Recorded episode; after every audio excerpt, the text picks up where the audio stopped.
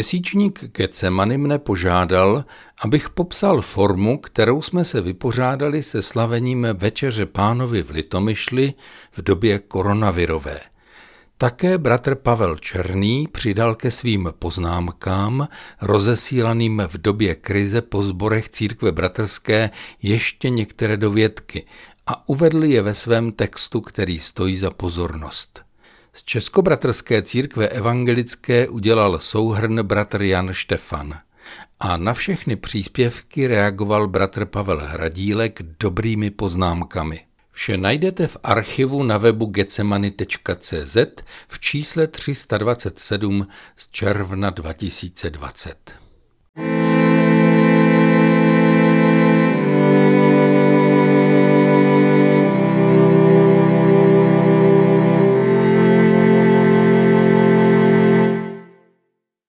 Už ve středu 11. března 2020 jsme v novém kostele v Litomyšli zrušili první bohoslužby na následující neděli 15. března a nikdo z nás nevěděl na jak dlouho. Hned 26. dubna jsme začali bohoslužby v povoleném rozsahu 15 osob dvakrát za neděli. A začali jsme křtem dospělé sestry. A od té doby vždy v mezích daných státem vedeme bohoslužby jak na streamu, což děláme už celé tři roky, tak naživo včetně Večeře pánovi. Celé roky se tu podává jak z kalichů, tak z kalíšků na podnosu. A v těch kalíšcích je jak alkoholické víno, tak vždy několik kalíšků s nealkoholickou vinou šťávou.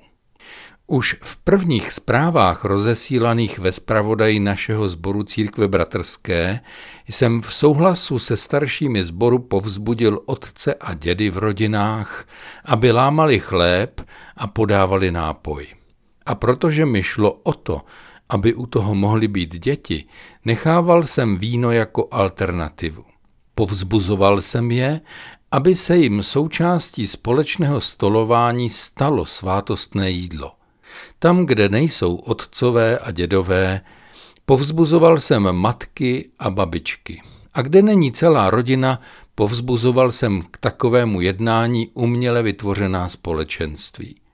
Myslel jsem tím na lidi v karanténě a mimo republiku.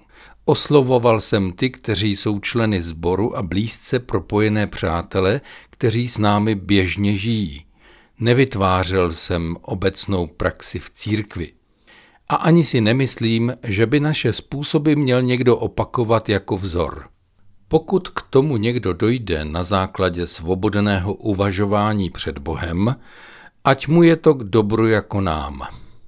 Ještě dodávám, že bych mohl tohle psaní zanést biblickými citáty a následnou argumentací, ale to asi nebyl smysl zadání.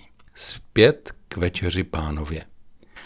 Byl jsem si vědom alternativ, které byly v této době běžně v celé církvi Kristově napříč denominacemi. Za prvé, vyhlášení jakéhosi eucharistického půstu mi přišlo jako interdikt, kterým bychom dokonali zásah skutečné nemoci a pak také zásah státu do našich shromažďovacích práv. Bylo to pro mne nepřijatelné, vždyť chléb a víno na památku pánovu je jídlem na cestu a my jsme se vydali na velice obtížnou část této životní cesty a duchovní stravu potřebujeme. Za druhé, jinou alternativou by mohlo být kombinované stolování. Ordinovaný služebník streamuje se svým týmem lámání chleba a dělení kalicha. Podle nich to bratři a sestry po internetu opisují. Ani to mne neuspokojovalo, protože je večeře pánova z principu společenstvím z tváře do tváře. A bratři a sestry nepotřebují ona slova ustanovení a modliteb slyšet z úst ordinovaného služebníka. Připadlo mi to v naší tradici jako cesta na zpátek, máli být večeře pánova platná jen poté, co ji ordinovaný služebník vyslouží. Za třetí, volil jsem alternativu skutečně prožívaného společenství ve vhodný čas v domácnosti, nejlépe v souvislosti s pravidelným jídlem rodiny. Slavnost zahrnující celé společenství domácnosti napříč generacemi. Volil jsem možnost, která v našich podmínkách zrála delší dobu a nabízela několik řešení, která jsem považoval za užitečná i pro pozdější časy. Večeře pánova je něčím, co učedníci převzali od pána, předali dále, až to přijali naši otcové a předali nám. Na konci této skutečné apoštolské řady jsme my a předáváme bratřím a sestrám. Staročeské slovo vysluhovat ztrácí svůj význam a já jej nahrazuji podáváním, lépe předáváním. A vedu už dlouho sestry a bratry, aby si vzájemně předávali chléb jako tělo pánovo a víno jako krev pánovu. A skutečně i to označení živlů by si měli říkat z očí do očí jako vzájemnou službu. Bratři a sestry už to mnohokrát slyšeli a viděli ode mne a předtím od mých předchůdců. Proto jsem chtěl, aby přijali svou dospělost a sloužili také jiným. Na podávání chleba a vína nemusí být posvěcené ruce. I s tím pojmem mám problém. Svoji ordinaci chápu jako odpovědnost spravovat tajemství večeře pánovi a křtu. Není to jen moje výsada sloužit těmito způsoby, ale můj úkol je dbát nad řádným a srozumitelným předáváním tohoto tajemství. Pro mne je také ordinace dostatečným povzbuzením k tomu, abych se nebál, protože Kristus stačí. Když mi dal pověření, nedal jej pro moje kvality, ale pro církev, která to potřebuje. Jsem spíše liturg. Nejbližší formou je mi eucharistická modlitba prožívaná sjednocenou metodistickou církví Spojených států, samozřejmě upravená pro naše podmínky.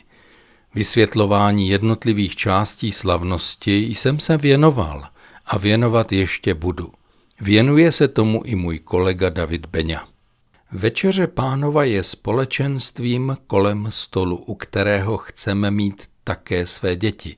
Už delší dobu slavíme tuto památku na začátku bohoslužeb právě proto, že jsou děti s námi a ještě nejsou unaveny.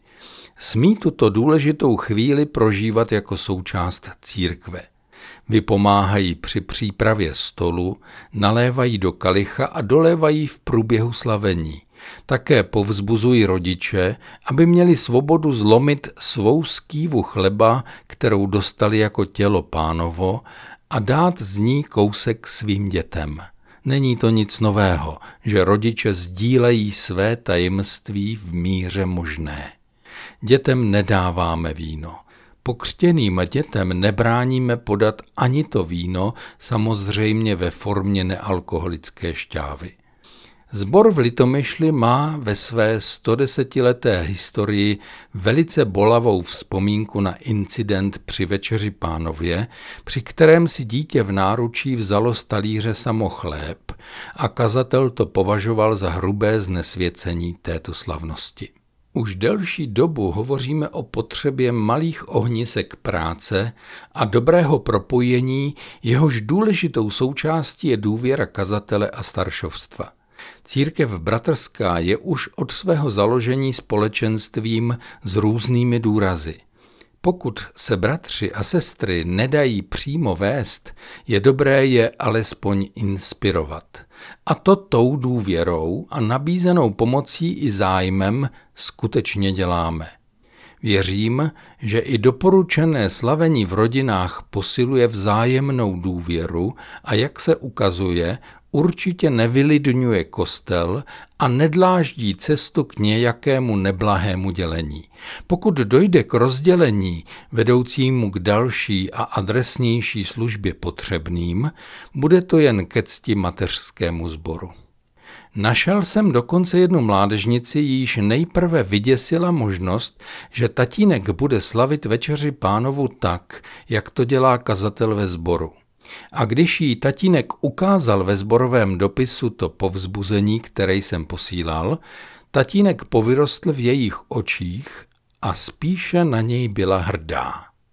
Vím, že nemohu zajistit, aby se někde nedělaly věci, které by nebyly podle řádu. Myslím tím nejen řádu církve bratrské, ale teď spíš toho božího. Ale to by se mohly dít i jinak. Taky nemohu zabezpečit, že se někde neprovede nepatřičná zkratka, nejen liturgický přešlap, ale i nějaká divočina. To se žel v mé církvi děje i na veřejném fóru, že někdo vyslouží večeři pánovu a nějak pro mě nepochopitelně přitom všem zapomene uvést slova ustanovení. Ale hlavně, život jde dál a já mám vždycky šanci to moderovat, vysvětlovat podstatné věci a hlavně zvěstovat dobrou praxi. Snad jen dovětek. Myslím, že není šance na nějakou univerzální liturgii a univerzální přístup, který by nás v ekuméně proladil navzájem. Není šance na stejnou formu úcty k živlům a stejnou praxi s přijímáním.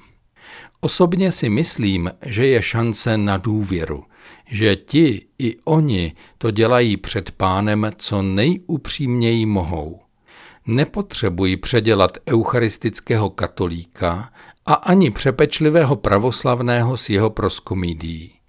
A ten kamének důvěry uvnitř mého sboru může být dílečkem té cesty v ekuméně, protože cestu dopředu vidím v eucharistické přívětivosti a zároveň v eucharistické vděčnosti za to, co je mi předloženo či nabídnuto.